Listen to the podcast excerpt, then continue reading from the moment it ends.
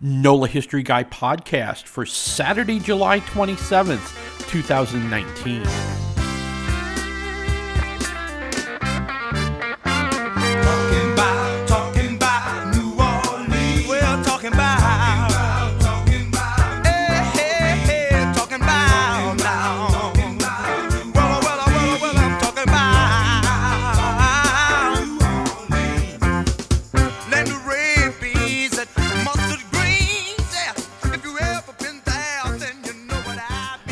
Okay, and the pod is back. We had a couple of uh, strange weeks, some uh, family stuff going on. We, we we had to say goodbye to our familiar. You know, Amber was our 18 year old ginger cat, and uh, we it was time to say so long, and uh, we'll we'll see you on the other side. Uh, it was kind of, yeah, you know, that's always an emotional thing whenever you have a a, a, a pet and a friend, but Amber was like Amber was was the family familiar. She's been around, or had been around for well, you know, we, we got her as a six seven week old kitten, and so and she was over eighteen when uh, when we said goodbye.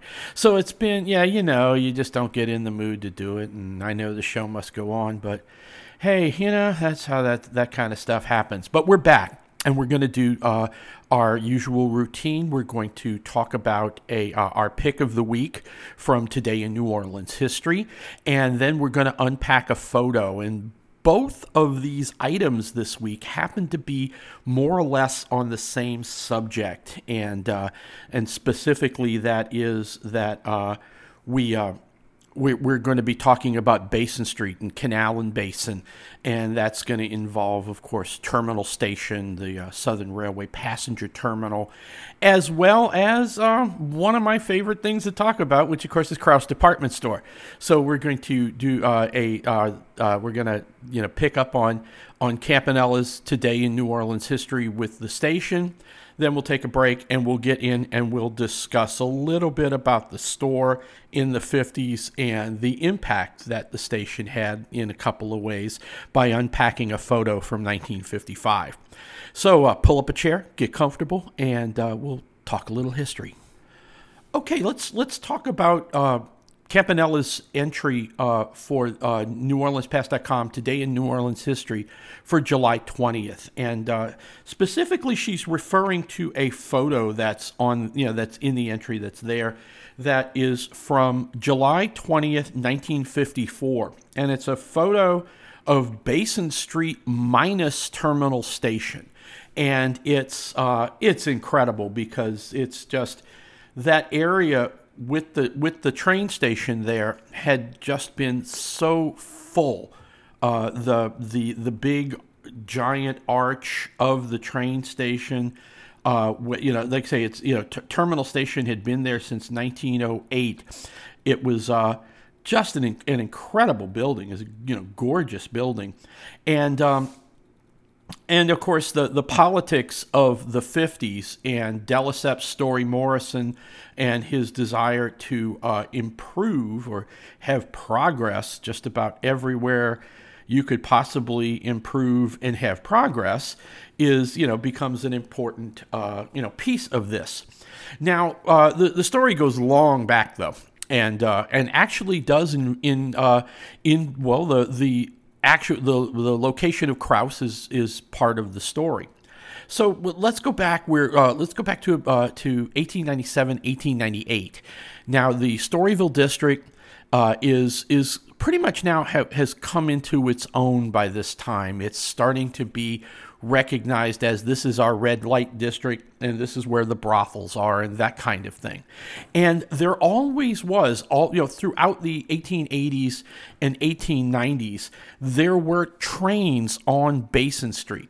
The catch was that the depth of the station and the depth of the tracks was somewhat different initially.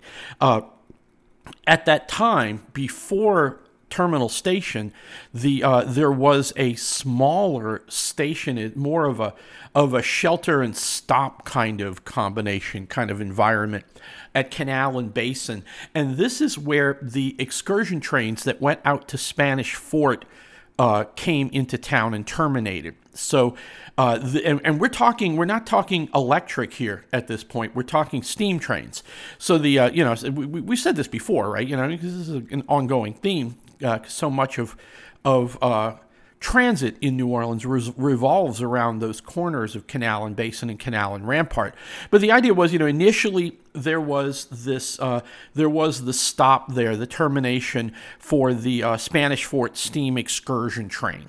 And the idea was that the train started there at Canal and Basin and then went down Basin for two blocks and then turned left, turned toward the lake on Bienville Street, and then went out Bienville Street uh, out to basically out to the lakefront, following, uh, you know, kind of on the, this is now you know, on the eastern side of the uh, New Basin Canal. So, uh, so the area in particular, the area had been clear and was being used as a railroad type environment. So now you've got some businessmen who who see this and they form a company and they call it New Orleans Terminal Company. NOTC is the notation you'll see in a lot of things. And at the time, now this is again, this is 1898, 1899. They start looking at what they can do uh, to, to uh, help or to expand out railroad service. Now, you've already got uh, Louisville and Nashville Railroad that's coming in at the foot of Canal along the river, and you've got the Illinois Central and all of the stuff over by the New Basin Canal that are coming in from the west. At this time, now uh, this you know in, in the late 1890s, uh, the Southern Railroad is not quite involved yet. Uh, so you've got these you've got these businessmen that are saying, you know, if we, we we could bring passenger service to this part, to the you know to the upper part, which you know the 1200 block of Canal Street, 1100 1200, that's the either side of Basin, are uh, you know can be um, very easily you know. Uh, increase business and property values and everything else here by bringing the, the railroad station to this area um, you, you, know, they kind of knew they weren't going to get a whole lot of argument from any of the establishments in the district since they're, you know, they're kind of like doing their thing and they're, uh, I don't know if you could say immune or impervious to just about anything around them because of the nature of Storyville. So, uh, the so these gentlemen acquire the property uh, on on Basin, you know, you know Basin Street, and uh, expand out and plan to build a passenger station. They start negotiating with the New Orleans and Northeastern Railroad Company. And so the New Orleans Terminal Company is pitching New Orleans and Northeastern. Now, mind you, that's the that uh, uh, NONE, New Orleans Northeastern, are is the railroad that their station was down on Press Street, Press and Royal, and that's where uh, Homer Plessy bought his ticket and started the whole Plessy versus Ferguson and separate but equal uh, story. So New Orleans and Northeastern is over there down in uh, down in the Bywater, and uh, and so these guys are are pitching this railroad, why don't you, you know, it's time to bring your rail service to Canal Street. We've acquired this land. They hired uh, an architect who designed the uh, he the, the architect who designed uh, Union Station in uh, in uh, uh, Washington D.C. So basically, you know, we've got this this whole uh, thing going. Uh, that was uh, a gentleman's name was Daniel Burnham. Uh, he was the architect for Union Station in D.C. So you know, it's like I said, let's build this this grand passenger terminal, and and they do. Uh, now, where this to connect this to the other stories, okay? You you uh, uh, it, basically you see uh, a gentleman that we've discussed before on the pod named Leon Fellman comes into the picture. He buys the 12, basically buys the entire front frontage of the 1201 block of Canal Street. So basically, you know, that, that right there, that what, what becomes Krauss department stores, like five or six buildings, and uh, uh, and um, Fellman buys all of that he kind of sits on it, just rents it for a couple of years. He buys it in 1899, and then as the plans for uh, as the plans for Terminal Station become public and people, you know, there, there, there's there's public comment and it's clear that the project is going to happen. By 1902, Fellman demolishes all the buildings in the 1201 block and he builds the the first two-story. You know, if you look at Krauss uh, when you go by on Canal Street, you, walk into the Saenger or something like that. Uh, when when when you look at Krauss, it's that two-story first front piece, and then it goes to five stories after that. Well, that first two story piece is what Fellman built in uh, 1902. Now Fellman's got his own store right down in the uh, in the 800 at 800 Canal, the old Pickwick Hotel, and uh, so he leases that property to the Krauss brothers, and the rest is the story of of the uh, of uh, the Krauss department store, and uh, and in 1908, so five years after Krauss is built, in 1908, Terminal Station becomes uh, becomes a reality, and um, and that's basically that's that's the story uh, for from you know for its origins, and then what happened or the way uh, instead of the trains going out New Orleans and Northeastern going out of town. Um, instead of going out up Press Street and then through Gentilly and then out uh, to the uh, to the train bridge, the, the what's what's usually known as the as the uh, the, the five mile bridge out on um, over Lake Pontchartrain in New Orleans East. Uh, the connection now became to go down Basin Street to St. Louis Street. In other words, they went to the other side of the uh, Carondelet Canal, then turned left, and then went out in uh, in in a corridor uh, that basically paralleled St. Louis Street through Treme into Mid City. And that corridor is now what we know as the Lafitte Corridor, the Lafitte Greenway. And, uh, you know, basically there was nothing really there. So activists, uh, uh, uh, green space and green space walking and cyclist activists put together a coalition to turn that into a linear park and a bike path. And so that's the idea. So the photo that Campanella puts on her page for t- for July 20th is a photo of Terminal Station that that's more from the late 20s, early 30s. And the reason you can the way you can tell that is because the big sign at the top that the the front uh, of the station on Canal says Southern Railway and it's a big electric sign. So that probably yeah, it puts it more late 20s because electrification and advertising via electric sign was of course incredibly popular at the time. Uh, initially the sign on the station said terminal station and that's because well it just was easier to say than New Orleans and Northeastern, or you certainly didn't want to put none up there, that kind of thing. Um, New Orleans and Northeastern gets acquired or merges into the Southern Railway system in 1916. And so that's where you start seeing the branding and the renaming uh, come in. Um, the uh, Campanella mentions the uh, the the sig- says you know, she says in the 1940s the station's signature train was the Southerner, which departed New Orleans daily for the East Coast. Um, there were the ba- basically Southern Railway ran two trains out to uh, well. Yeah, I guess you could say Southern ran two trains. You know, there was the there's the Crescent, which runs over uh, Southern Railway track as uh, Southern Railway, uh, Pennsylvania Railroad, Southern Railway, and then Louisville and Nashville track to get from New York uh, to New Orleans. So that's the Crescent, and the Crescent uh, has you know the Crescent has its own uh, rich history and everything else. But because it was coming in on Louisville and Nashville track, the, the train was coming in over the Rigolets rather than the Southern Railway track with the, the, the bridge that crossed the, um, the Lake Pontchartrain. So it always terminated at the L&N station down at the river. But in the in the, the, the early in the late 40s, in the early 50s, uh, Southern Railway decided to add additional service to uh, from New Orleans uh, up the up basically up the East Coast, New Orleans to Atlanta, through the Carolinas, up to Richmond, and then into D.C. and then New York. And that train became known as the Southerner, and the Southerner was a um, was uh, a a uh, an all uh, streamline diesel train.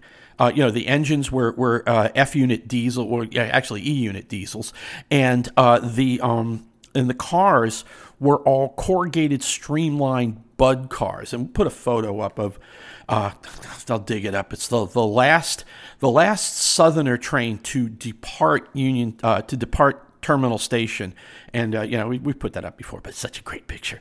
Uh, so it's the you know the, the classic corrugated streamliner train, uh, Budd cars. So they're not not strictly speaking not Pullman cars, but you know Budd sleeper cars, Budd uh, Budd dining car and lounge, and you know uh, observation car in the back, and that would run from uh, that ran daily from New Orleans to New York, and of course uh, in the opposite direction. So that's the uh, that's the, the the trains that that ran from there. In addition to that, the uh, Gulf Mobile and Ohio Railroad ran uh, its signature passenger train, which was known as the Rebel, and you know you would see in in their ads and everything it would it was called the Rebel Route, and so. Uh, uh, Gulf Mobile in Ohio also made use of Terminal Station in addition to uh, in addition to Southern. So that's the station. Now the story and the reason for the photo for July 20th is in 1954, well, well earlier than that, going into almost the end of World War II, the city started looking at alternatives to the various station, uh, uh, passenger rail stations that were in town. You know, this is just uh, old Union Station over on on uh, on uh, Howard Avenue was just getting you know just you know kind of getting along in the tooth.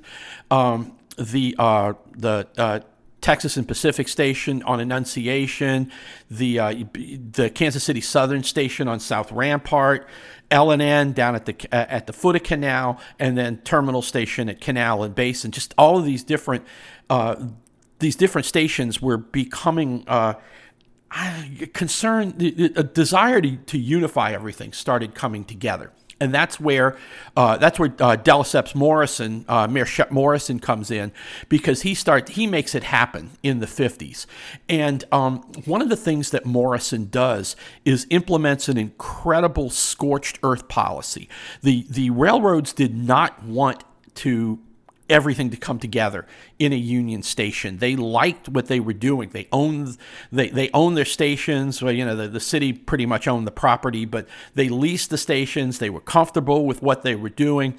They really they weren't all that motivated to to make changes. But Morrison wanted progress and modern and everything else. So so he makes the push to bring everything together onto Loyola and uh, tears down Union Station there, the Illinois Central Southern Pacific uh, station, and um, it tears that down and builds the uh, the streamlined modern uh, look uh, building that we have now, Union Passenger Terminal, where Am- Amtrak and Greyhound come in.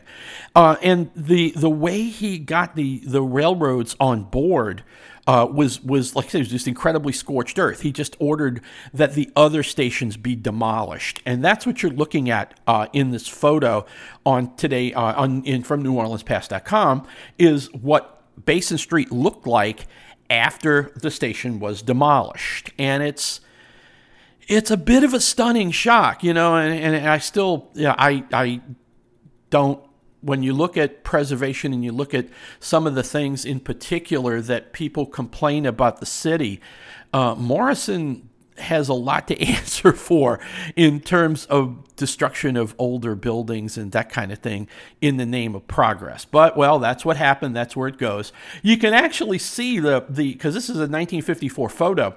You can see the back of the the, the tail end of the the Krauss, the second building, the um the the air conditioning, the power, and the warehouse building uh, that was uh, that ran from Iberville to Bienville, and you can kind of see it there. You can also see the uh, see the spire on Our Lady of Guadalupe Church, which formerly uh, St. Anthony of Padua, the, the mortuary chapel as well, and then you can see the run down uh, down the street where eventually the municipal auditorium uh, was built and tied everything together in a grand boulevard.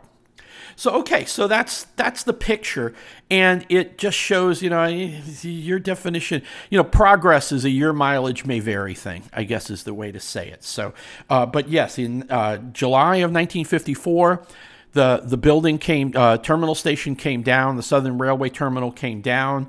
Uh, Morrison builds the the monuments to the South American leaders because he's courting that uh, business and that connection for the city, and that's kind of where things were at the time. So um, we're going to take a break, and we're going to kind of continue the story a little bit by unpacking a photo of. Uh, uh, unpacking a photo in uh, in the Times Picayune from 1955 of Krauss department store. So sit tight. We'll be right back. NOLA History Guy is sponsored this week by Elysian Fields Press, publishers of Hidden Talents by Edward Branley. New Orleans is hot, humid, spiritual, and magical. Anita Delatorre is a junior executive for a, for, for, a publishing company specializing in Christian books and homeschooling materials. Anita's assignment uh, is to be her company's liaison with a New Orleans based radio preacher whose books the company publishes. A group seeking to discredit uh, Anita's client is all too access. Uh, blah, let's try this again. NOLA History Guy is sponsored today by Elysian Fields Press, publishers of Hidden Talents by Edward Branley. New Orleans is hot, humid, spiritual, and magical. Anita Delatorre is a junior executive for a publishing company specializing in Christian books and home uh, schooling materials. Anita's assignment is to be her company's liaison with a New Orleans based radio preacher whose books the company publishes. A group seeking to discredit their client is all too successful, and Anita must take steps to stop them using any means at her disposal. And Anita's means are formidable. She is a sorceress whose psychic talents extend well beyond those of most mortals. Renard Alciator is a 34 year old photographer who enjoys using his computer skills to mock Anita's client, the Reverend Jay Hadley. As Ren begins to receive information of financial and sexual improprieties from inside Jay Hadley Ministries, his life is threatened, and in the process, his own talents are revealed. He is placed under the protection of a shadowy organization known as the Assembly as he learns to use his talents to improve his photography, help others when he can, and defend his own life when challenged. What were once hidden talents emerge in the hot New Orleans summer. Only one will walk away when duel is joined. ElysianFieldsPress.com. You can buy Hidden Talents autographed there, signed by the author. Uh, you can order it from all the usual suspects online, and it's available at a number of local bookstores. Uh, again, signed copies of, of Hidden Talents you can get from ElysianFieldsPress.com. That's ElysianFieldsPress, all one word, dot com.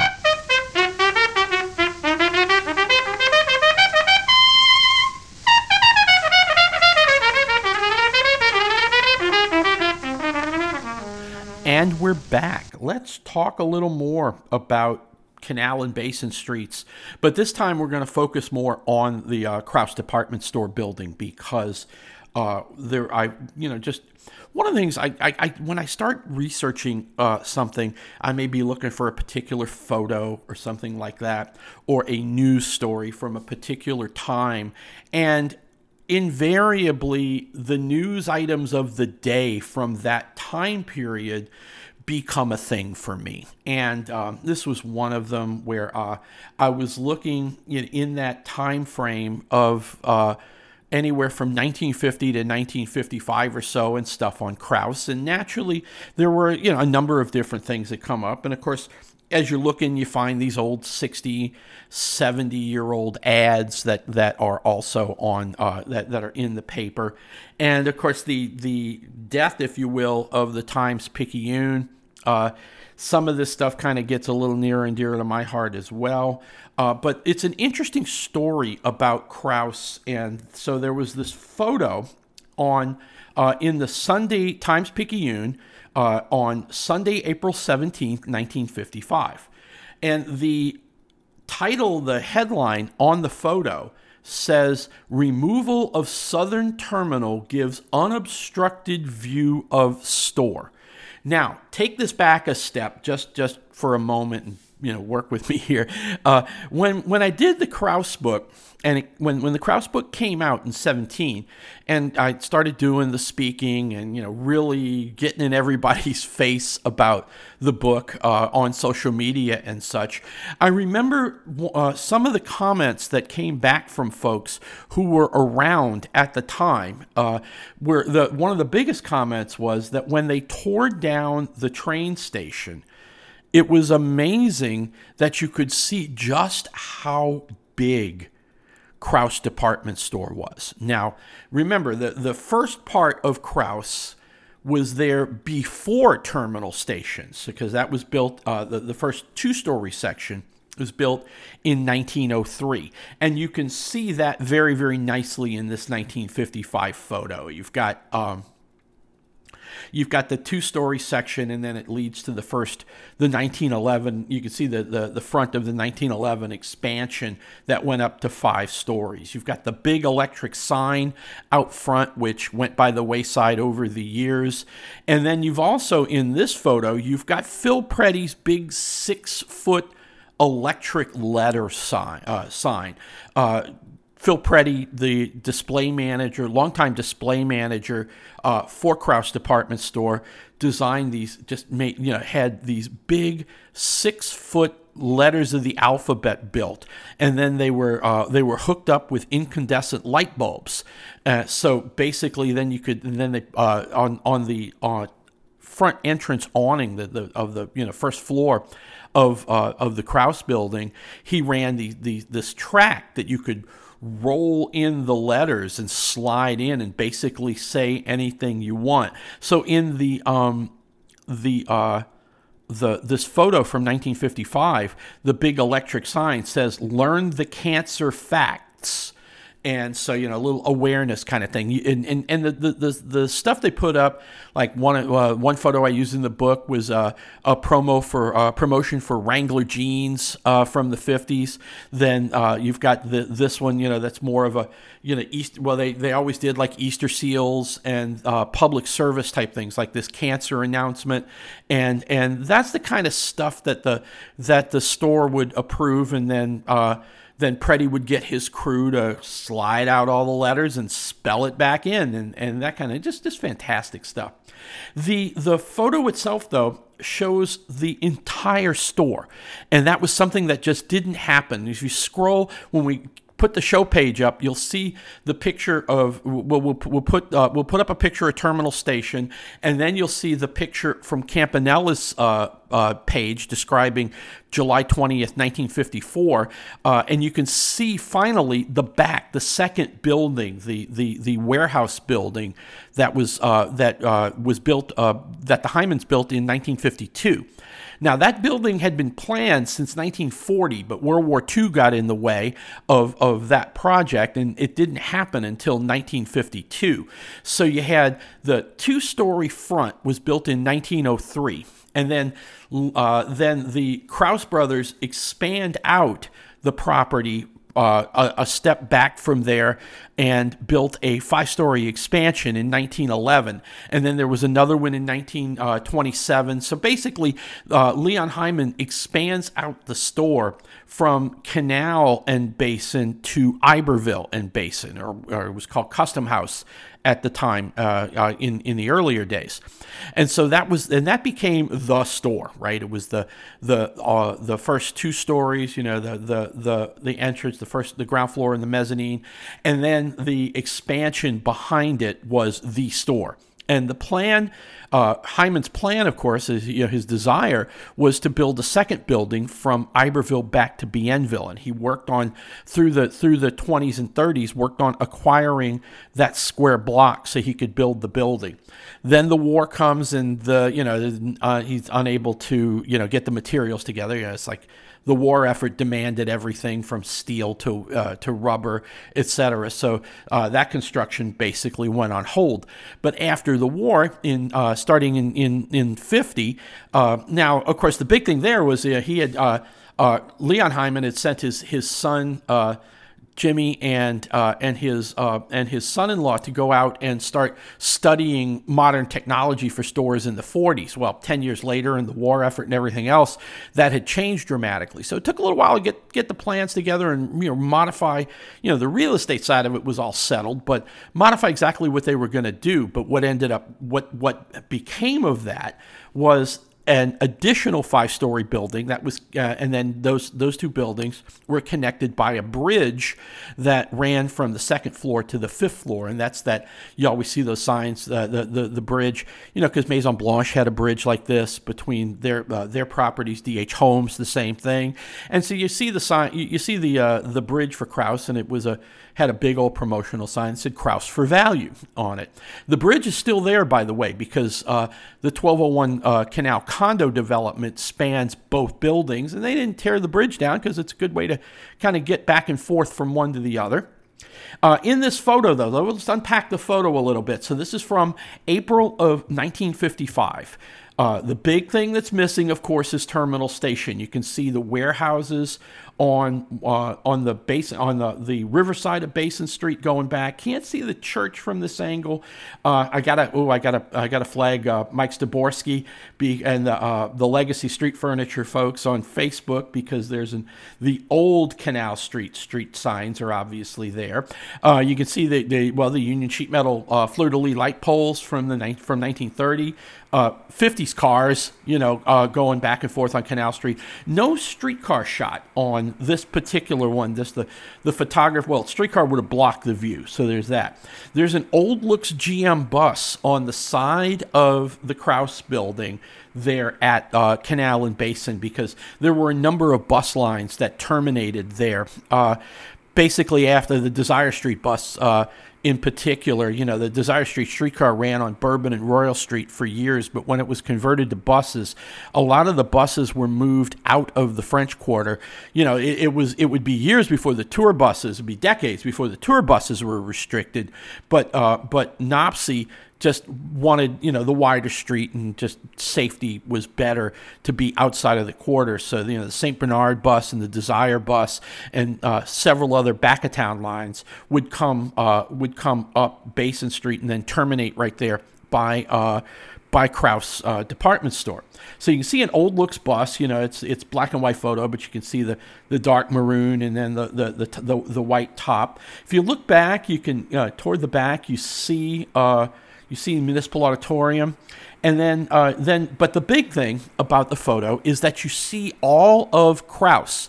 Now, when the station was there, all you really saw was the front, the two-story section, and then maybe depending on your angle as you walked up to it. Say if you were walking up Canal, uh, say you're walking up Canal from from Maison Blanche, which is going to be the 900 block. So you go the 900 block, the 1000 block, the 1100 block you're still the, the your view is obstructed by this by that massive train station.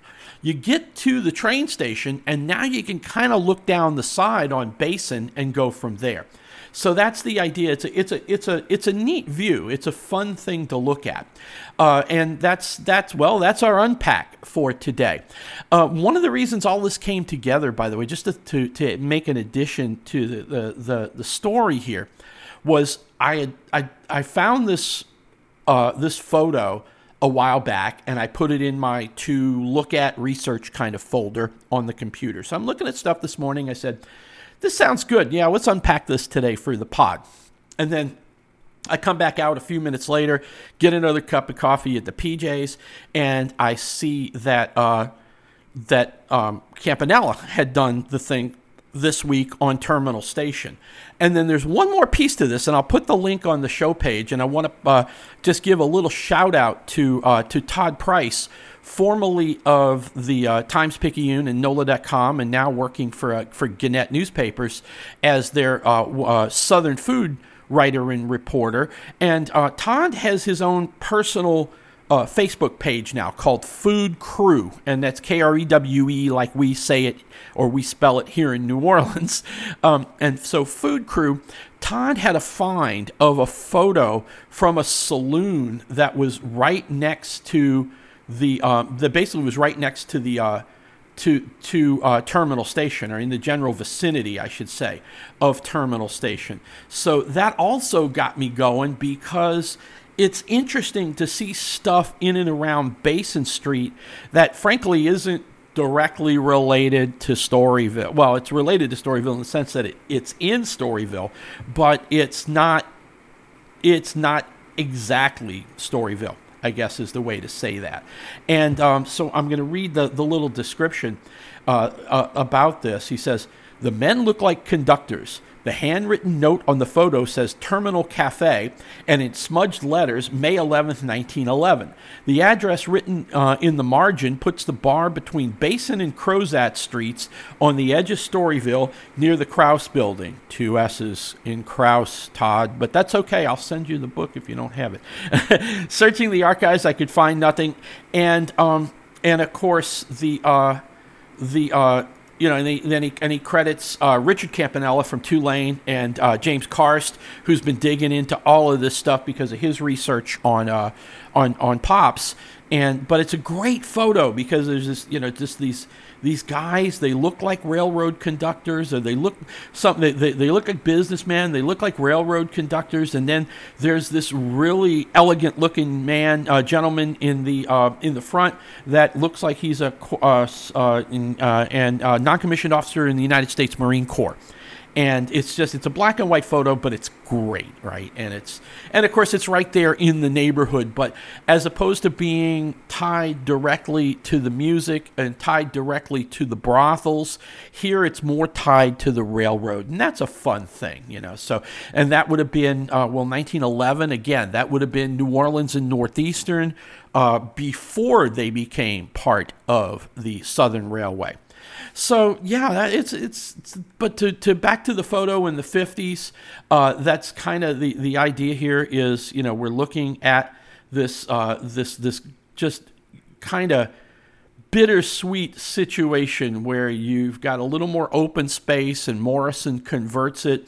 He builds the Bolivar Monument and all the other monuments there on Basin Street, and it just becomes a little more open. They uh, turn Basin into more of a Grand Boulevard kind of situation.